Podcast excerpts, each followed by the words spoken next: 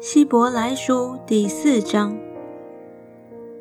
我们既蒙留下有进入他安息的应许，就当畏惧，免得我们中间或有人似乎是赶不上了。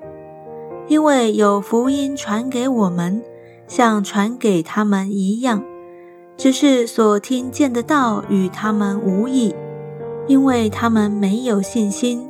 与所听见的道调和，但我们已经相信的人得以进入那安息。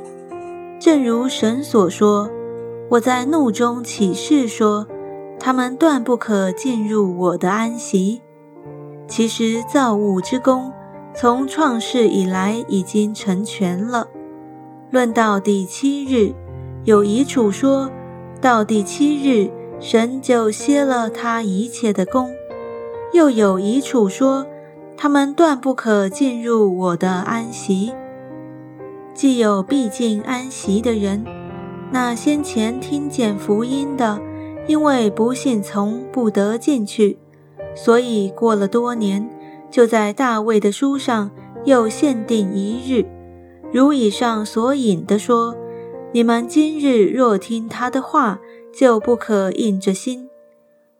若是约书亚已叫他们享了安息，后来神就不再提别的日子了。这样看来，必另有一安息日的安息为神的子民存留，因为那进入安息的，乃是歇了自己的功，正如神歇了他的功一样。所以，我们务必竭力进入那安息，免得有人学那不信从的样子跌倒了。神的道是活泼的，是有功效的，比一切两刃的剑更快，甚至魂与灵、骨节与骨髓都能刺入剖开，连心中的思念和主意都能辨明，并且被造的。没有一样在他面前不显然的。原来万物在那与我们有关系的主眼前，都是赤露敞开的。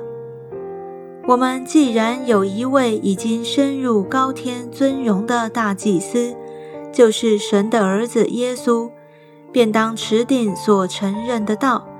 因我们的大祭司，并非不能体恤我们的软弱。